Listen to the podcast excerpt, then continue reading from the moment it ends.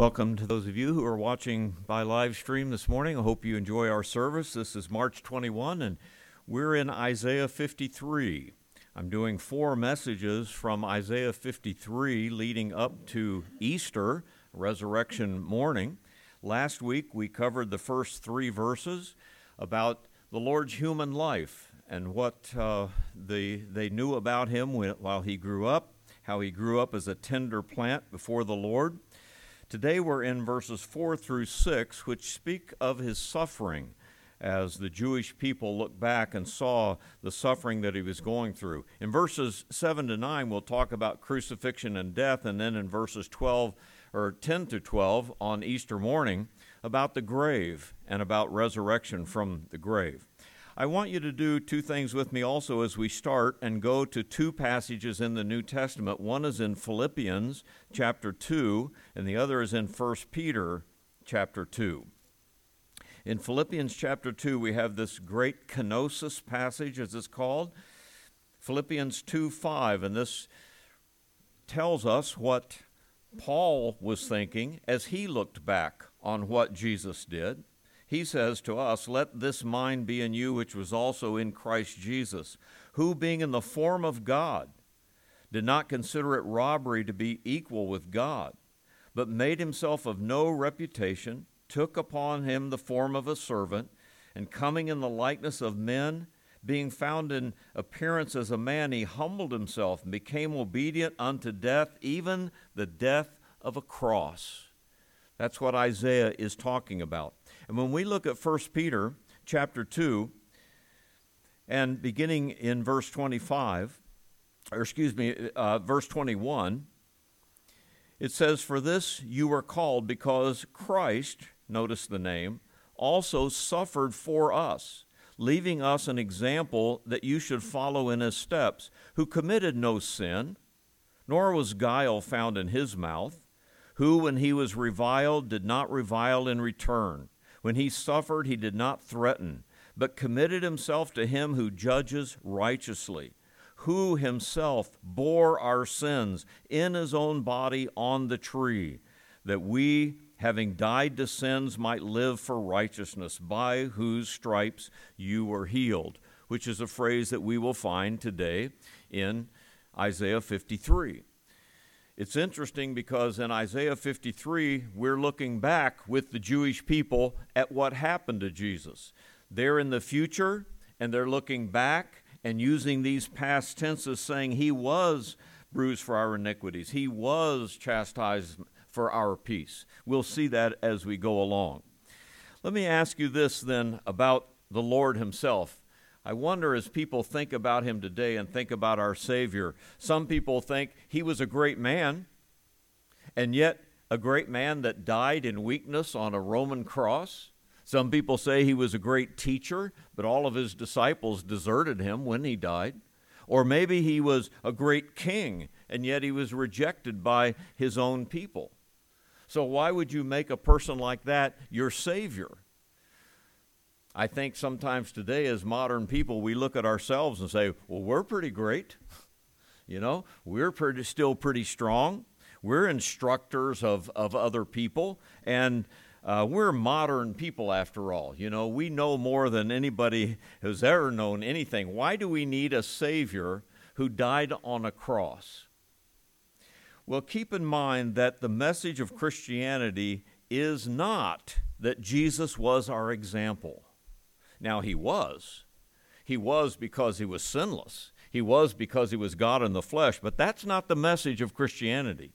The message of Christianity was that Jesus is our substitute, that he died in our place. He's an example, yes, because he's sinless, but that allowed him to die for us. And that's the message that we need. Remember Isaac Watts' words, Alas, and did my Savior bleed, and did my sovereign die? Would he devote that sacred head for such a worm as I? And in another verse, Well might the sun in darkness hide, and shut his glories in. When Christ, the mighty Maker, died for man, the creature's sin. He died for us And what a great thing that is. Remember Paul's words in 2 Corinthians 8 9. You know the grace of our Lord Jesus Christ, that though he was rich, yet for your sakes he became poor, that you through his poverty might be rich. That's the message of Christianity. And that's what we're seeing in Isaiah 53. Now, I want you to follow with me, if you will, as we look at these passages in, in uh, verse 4. Remember that we're looking at uh, stanzas in a song, and this chapter has four of them divided into three verses each. As a matter of fact, if you go back up to chapter 52 and verse 13, 14, and 15, you'd have even a fifth stanza. But here we're looking at verse 4, 5, and 6. And notice that I call these three views, three ways that people looked at the crucifixion of Christ. And I think we can identify with all of them. In verse 4, this is what they observed Surely he has borne our griefs and carried our sorrows, yet we esteemed him stricken, smitten by God, and afflicted. Now, we shouldn't get ahead of ourselves here. We should understand what the Jewish people are saying. They're saying, first of all, in verse 4, surely this is what we saw. And then in verse 5, but what we understand is he was wounded for our transgressions. So, first, we see from their point of view, the people who crucified him, what was going on in that early uh, time when he was taken uh, to be crucified. Notice, first of all, I think that the first part of verse 4 is saying he was relieving our burdens. Notice your outline there. Surely he has borne our griefs and carried our sorrows. Surely he did that. Remember back up in verse 3 when he was acquainted with grief, we pointed out that he was acquainted with disease. He was around all of the diseases, he healed them. As a matter of fact, somebody said he was a confidant of diseases. That's why in Matthew 8 17, our verse is quoted. Matthew 8 16 and 17 says this When the even was come, they brought unto him many that were possessed with devils, and he cast out the spirits with his word and healed all that were sick. Verse 17, that it might be fulfilled, which was spoken by Isaiah the prophet, saying, he himself took our infirmities and bare our sicknesses. In other words, they were looking at him saying, He did all of this for us. He supplied all of our needs. The word born here, that he borne our he has borne our sorrows means to take the burden off of someone else and put it on yourself. That's what he did. He took the burden from them and he put it on us. So remember that when Jesus walked among the people of Israel, he was a supplier of their need. He gave them what they needed. He, he was a healer of their diseases. He helped them wherever he could. He was a teacher. Do you remember the long chapter in John chapter 6? 71 verses, I think it is, in John chapter 6. But among those is where he, he feeds the 5,000 they were over in Capernaum and he heals people and he heals the sick people. He's healed Peter's mother in law and all of those people. And then they're out in the desert and they have nothing to eat. And so Jesus takes a few fish and some loaves of bread and he feeds 5,000 people out of them. And that chapter says, Then they took Jesus to force him to be their king. This man can heal our diseases when we're sick, he can feed us when we're hungry. He can do all of these things for us. Let's make him our king. But Jesus pulled himself away from them because he didn't want to be accepted that way. He needs to be accepted by faith. Now, the word surely at the beginning of, of this verse simply means surely he provided everything that we needed. He did all that we needed today. And you know, I think sometimes today people look at Jesus and they read the New Testament and they say, well, he was a good example. We ought to be like him. He was kind of a champion of the poor people. We ought to champion poor people also. A healer of strife. We ought to do the same. And yes, you should, but that's not the message of salvation.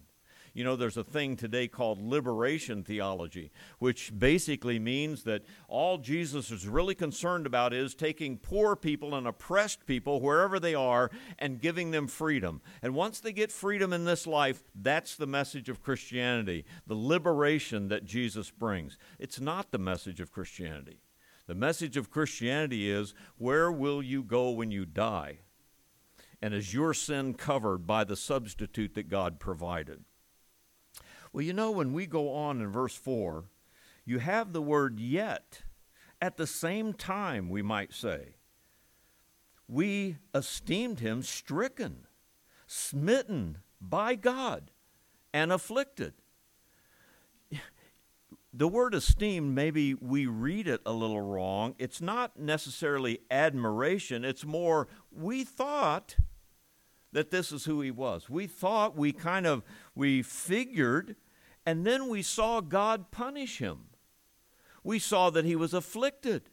And then we wondered within ourselves, was this really the one that we thought he was?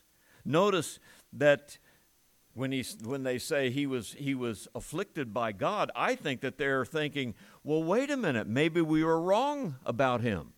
They're thinking back, of course, to the first century. Maybe we were wrong about him. Maybe he's not the person we thought he would be. Maybe he wouldn't be the king that we thought he would be. He's afflicted by God. He's stricken by God. As a matter of fact, I want you to think about these three words as they see what is happening to Jesus when they take him prisoner from the garden and they lead him to the high priest's house and then to Pilate's uh, judgment hall. And they see what's happening to him and they're stopping saying, He's afflicted by God. Wait a minute. Is this the person we thought he was? The word the words stricken, smitten, and afflicted. Three short words in the Hebrew words, short words that carry big meaning. Stricken means to strike and to cast upon.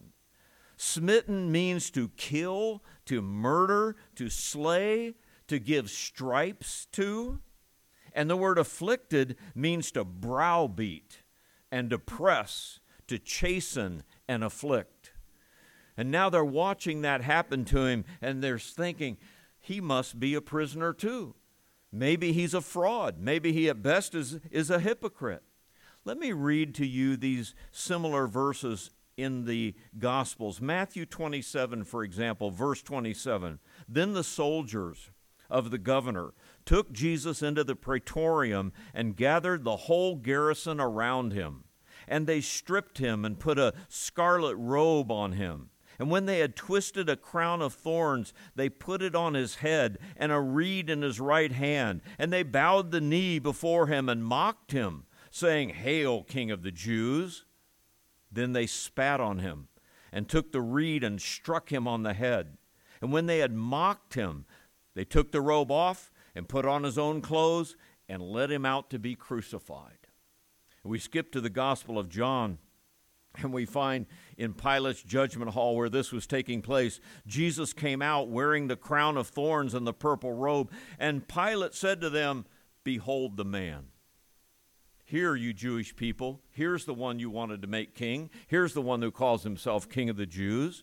But they cried out, Away with him, away with him, crucify him. Pilate said to them, Shall I crucify your king? And the priests answered, We have no king but Caesar. What does our verse say? We did esteem him stricken, smitten by God, and afflicted. You know, the preaching of the cross still is to them that perish foolishness, isn't it? That's what Paul said in, in, in, uh, to the Corinthians. The preaching of the cross is foolishness, but unto us which are saved, it is the power of God. But to the world, it's like that. Again, who needs a crucified Savior? Who needs a bloody uh, sacrifice that ended on a Roman cross as a criminal? Why do I need that? And unless you see that as the substitute for what you deserve, you'll never come to Christ as your Savior also. Well, let's go on to the next verse. If that's the people's view, secondly, I call verse 5 the preacher's view. In other words, now they are preaching, but, contrast, but, now we see. Let me stop and and remind you of what we're looking at here. This is the view from far into our future. This is the millennial view. This is when Jesus has returned to the earth and he's, he's gathered his saved people around him. Jewish people who are born again have become believers in Jesus Christ. And now they look way back, look way back 2,000 years to the cross, and they say, He was wounded for our transgressions. We didn't know it. We didn't see it at the time. He was bruised for our iniquities. Now we see it. And with his stripes, now we are healed the Hebrew uh, scholars call it a prophetic perfect. That is, it's a prophecy way into our future about something that is way into our past. And they go all the way back even to Isaiah 700 years before Christ and say, he was right. This is what exactly happened to him. As a matter of fact, as you're just as an aside, look back up at chapter 52 verses 1 and 2, the chapter before this. It's a it's a an announcement of the kingdom of God. Awake, awake, put on your strength, O Zion. Put on your beautiful garments, O Jerusalem, the holy city. For the uncircumcised and the unclean shall no longer come to you. Shake yourself from the dust. Arise and sit down. That's a picture of resurrection. O Jerusalem, Loose yourself from the bonds of your neck, O captive daughter of Zion. They're set free, you see. Well, look at chapter 54, verses 1 and 2. In other words, the chapter afterward. Sing, O barren, you who have not borne. Break forth into singing and cry aloud, you who have not travailed with child. For more now are the children of the desolate than the children of the married woman, says the Lord. Enlarge the place of your tent let them stretch out the curtains of your habitations. In other words, all throughout this passage, all throughout these chapters, here is the kingdom of God when the Jews are saved and established in their lands, and now they're looking back and they're saying, now we understand what is going on. So when you see our verse 5, but now we understand he was wounded for our transgressions. Now we see it clearly. Now I want you to notice also in verse 5 the contrast between him and us. The contrast between the words he and him on one side and the words we and our on the other side. Notice how always it's something that he did and something that we did. He was wounded, but it was our transgressions. He was bruised, it was our iniquity. Our peace was upon him for his chastisement. With his stripes we are healed. Back and forth, back and forth. This is called the great transaction. This is called that great trade that we made with the Lord himself. As a matter of fact, 2 Corinthians 5 20 and 21. We are ambassadors for Christ. You and I are preachers of the gospel, as though God were pleading through us, be reconciled to God.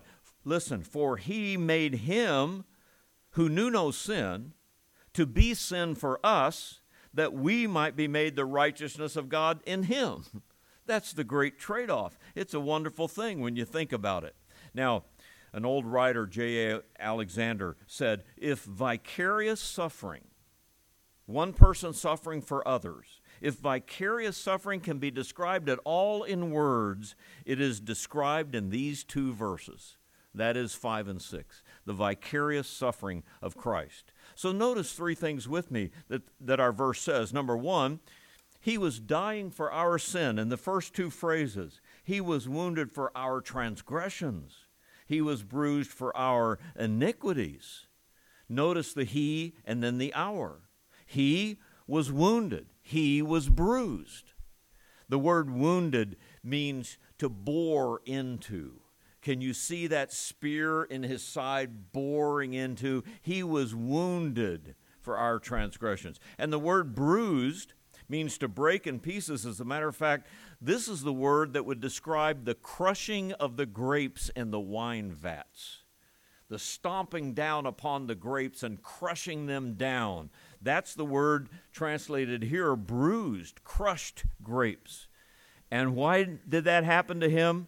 For our transgressions, for our iniquities. You see the trade off here, don't you? And so, Romans 5 and 6 through 8 says, When we were still without strength, in due time, Christ died for the ungodly.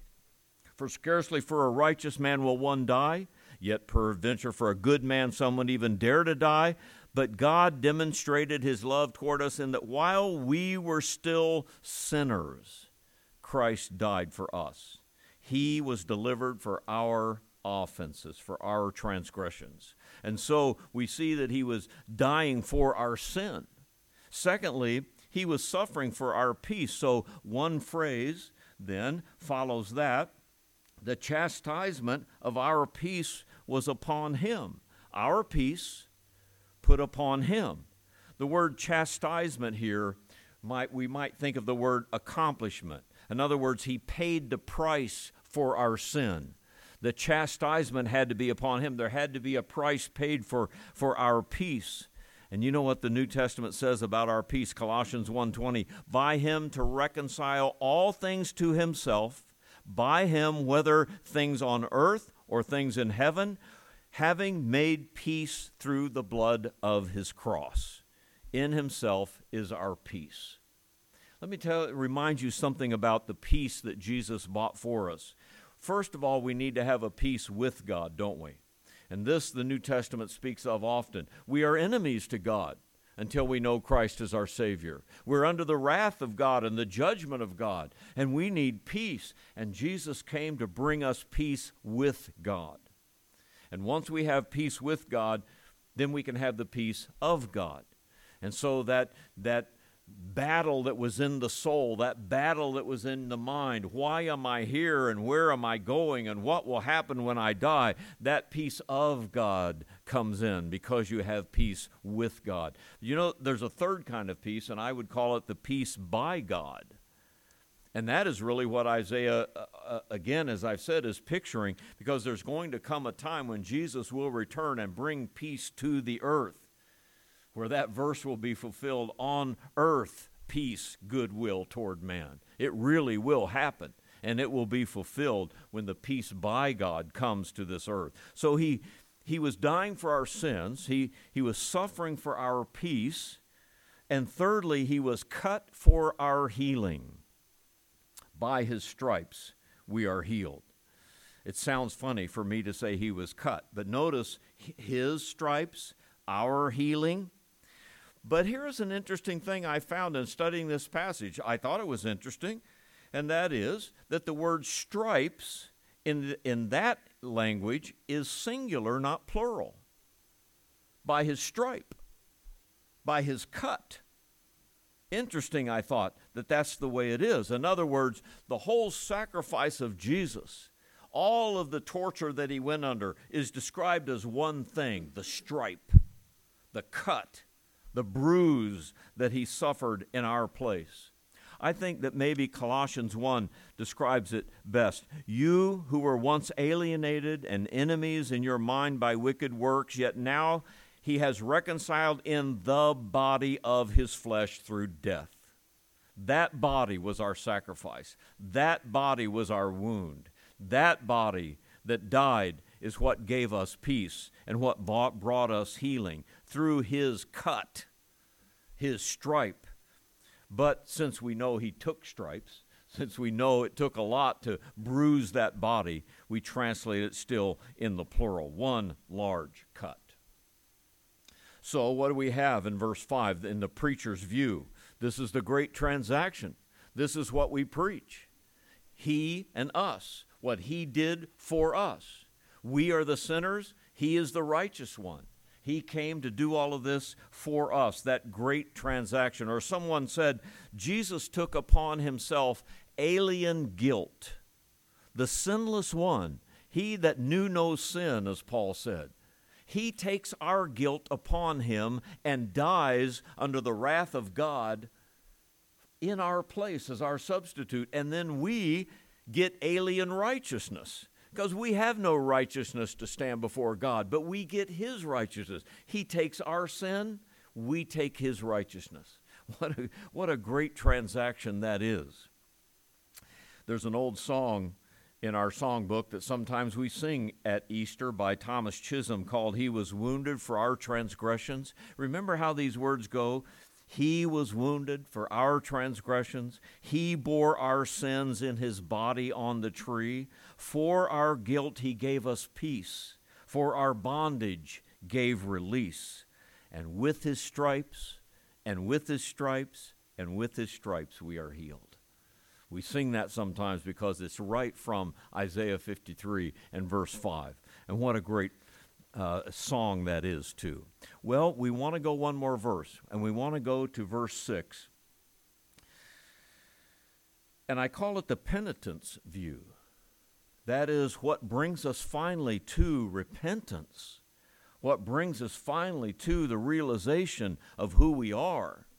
You know, if I could go back to Pilate's judgment hall again, when, when they said, uh, No, crucify him. Then he said, What shall I do with Jesus who is called Christ? What are you going to do with him? And that's what I think verse 6 does. What are you going to do with him? What are you going to do with this one who substituted his life for you? He gave himself for you. And notice also in verse 6 what is the first word in the verse and what is the last word? Did you notice that? All we like sheep have gone astray. And why did Jesus do this substitution? For all of us, for you as well as for me. A great thing when you think about it. All have sinned and come short of the glory of God, right? There is none righteous, no, not one. No one can say, Well, I don't need this. Yes, you do. And if you think that you don't, you need it more than ever.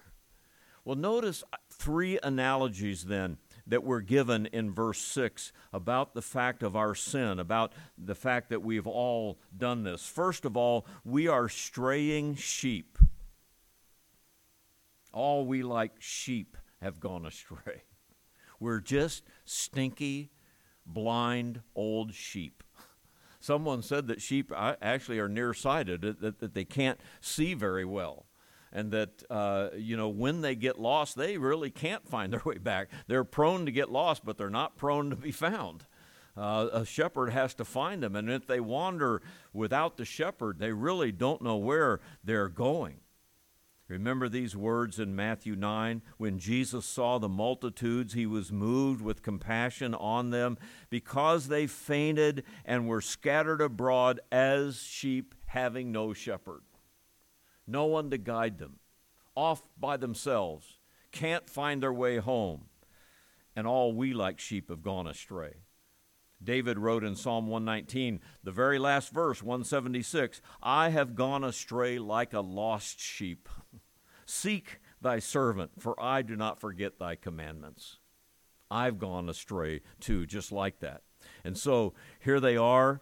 Peter said, blind, and they can't see afar off. uh, that's the way a sinner is without Christ. We are as sheep, straying sheep. Secondly, we are wayward ones. And then notice we have turned every one to his own way. Notice the individuality here. Everyone, not just we as humanity, but you, you individually have gone astray. You have gone away from God. Remember Proverbs 14:12, there is a way which seems right unto man, but the end thereof are the ways of death. Or Romans 3:12, they are all gone out of the way. They are together become unprofitable. There is none that doeth good, no, not one. And that's why we have this all and everyone in this verse uh, like that. And so you're, you're not part, as far as God's concerned, you're not part of a group. You're not even part of a race. You're not part of a class, but you are an individual.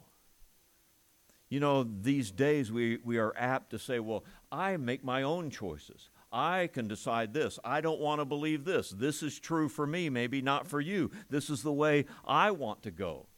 As I've said before, I think the most repeated phrase in commercials these days when they want to sell you something is to say, Well, you deserve this. How do you know that I deserve it? How do you know I deserve anything? All we like sheep have gone astray. We've turned every one individually to our own way. But then we come to the last thought, and that is at the end of this verse the Lord has laid on him the iniquity of us all. Notice that I've titled it, We Are Savable Sinners. because God has done this for us, because our sub- substitution has been made. Everyone's iniquity is placed on him. Now, notice these words carefully. The Lord has laid on him. I couldn't help but think because I just read through the book of Leviticus, maybe you did in your Old Testament reading too. As you begin that book of Leviticus, you begin with the descriptions of the sacrifices. And especially you have the burnt offerings and the sin offerings. And here's the way verse chapter 1 verse 4 begins. Then shall you put your hands on the head of the burnt offering and kill it. Gets to the sin offering, then you put your hands on the head of the sin offering. You lay your hands on him, and then you kill it. Let me put it this way in a story fashion. I don't think this is so out of keeping. Suppose there's this Jewish family, a mom and a dad, and some little kids. And they have sheep. And they have this little lamb that's born, and he's a beautiful little lamb. And he grows up in the house, and the kids call it Little Lamb, call him Little Lamb. And the little lamb sleeps with the kids. The little lamb plays with the kids. The little lamb is just their pet. It's just a beautiful little lamb. But about the time that lamb is a year old, Dad says, You know, it's time to go to Jerusalem again. It's a feast day. We're going to go and, and celebrate. Okay. And he says, Bring little lamb with us this time. The kids say, Oh, great, we'll bring little lamb with us this time. And so they go to Jerusalem and the feasts are going on and everything. And pretty soon dad says, The priest called and it's our turn. Come on, we're going to go see the high priest. And bring little lamb with you. And they go and they take little lamb and they go and as they enter in that that uh, part of the temple, they can see the, the fire burning and they can see the uh, the kind of the blood and the ugliness that's going on. But come this way and bring little lamb with you. And they come before the high priest, and dad says, Now, kids, watch what I do. And he takes his hands and he puts them on the head of that lamb. And then he says, Now, mom, you do the same. And she puts her hands on the head of little lamb. And then dad says, Now, children, you come and do the same thing. And what you're doing is you're putting your sins on little lamb. And each of the children come by and they put their hands on the little lamb, then put their hands on the little lamb. And dad says, Now, children, watch. And the priest hands him that sharp knife, and he raises the face of that little lamb, and he slices its throat in front of those kids. And the lamb chokes, and the blood runs out, and little lamb dies. And dad says, That lamb was the substitute for your sins. You lay your sins upon that lamb. And what did God do when Jesus went to the cross for us? He laid all of our hands upon the head of our sacrifice for us.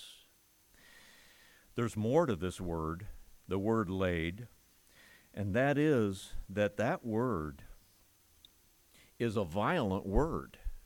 And it really means in that language to throw something down violently. You remember a few weeks ago when I preached about Lazarus and the rich man, and Lazarus was the poor man who was laid at the gate of the rich man, and it says it threw him down. That's kind of the this is the Old Testament version of that word. As a matter of fact, Alexander also says, laid upon him is too weak, whereas that conveyed by the Hebrew word is necessarily a violent one causing to strike or to fall down, like to knock down. And Hengstenberg, another ancient writer, says the punishment is here represented as an assaulting enemy. God laid his wrath upon this lamb. God placed uh, our sin upon him, and then God's wrath came upon him. And what it's picturing, folks, is the wrath should be on you and me. The wrath should have been on each of us, and it will be unless we're covered by the blood of that lamb. The wrath of God was upon him for you instead of upon us. The Lord has laid on him the iniquity of us all, God's wrath. Christ hath redeemed us from the curse of the law, being made a curse for us. Cursed is everyone that hangs on the tree. So Christ was once offered to bear the sins of many. Praise the Lord. God hath not appointed us to wrath, but to obtain salvation by the Lord Jesus Christ. Now, folks, I say this in these three verses. When you understand this, when you understand what Jesus did for you, you will repent and believe. But until you understand this, you will not. Until you see what God did for you. As long as you think you're okay, as long as you think somehow you can stand before God in your own goodness, you'll not believe. But when you see this, you will be the penitent one and saying, Oh, he died for me, and I need his salvation. So let me go ahead just three verses, and this will be the end, but all the way to verse 10, which we're going to read on Easter morning. It pleased the Lord to bruise him, he was put to grief. Notice, when you make his soul an offering for sin, he shall see his seed. He shall prolong his days. The pleasure of the Lord shall prosper in his hand. He shall see the travail of his soul and be satisfied. By his knowledge, my righteous servant shall justify many, for he shall bear their iniquities. When you see that and say, that soul that died for me has to be the offering for my sin then you'll come to the Lord as your Savior. And I trust that you know him, and I trust that you've done that. Now, I want you to stand with me, if you will. Let's go to the Lord in prayer, and let's ask his blessing on the time that we sing and give our invitation. Father, what wonderful words we read here. Oh, the depth of the riches of the wisdom and knowledge of God. How unsearchable are your judgments and your ways past finding out. How do we know the depth of even what we read. But Father, we know enough. We know what you did for us. And so, Father, our hearts cry out in thankfulness to you. I just pray that if there's someone hearing this voice that doesn't know Christ as Savior, that doesn't realize what Jesus did for him or her, that they would reach out to you in trusting faith today. And Father, bless us as we sing and bless us as we open our hearts to you and Father, I pray that you would do your will and your way in each and every heart and life. We'll thank you for these things in Jesus' name. Amen. We're going to sing, of course, and as we sing, our invitation is open. Even as we sing, I'm here at the front. If you need to come, and when our service is closed, I'm still waiting. If you need to make things right with the Lord and you need my help, then you come as we sing. Gordon, come and lead us.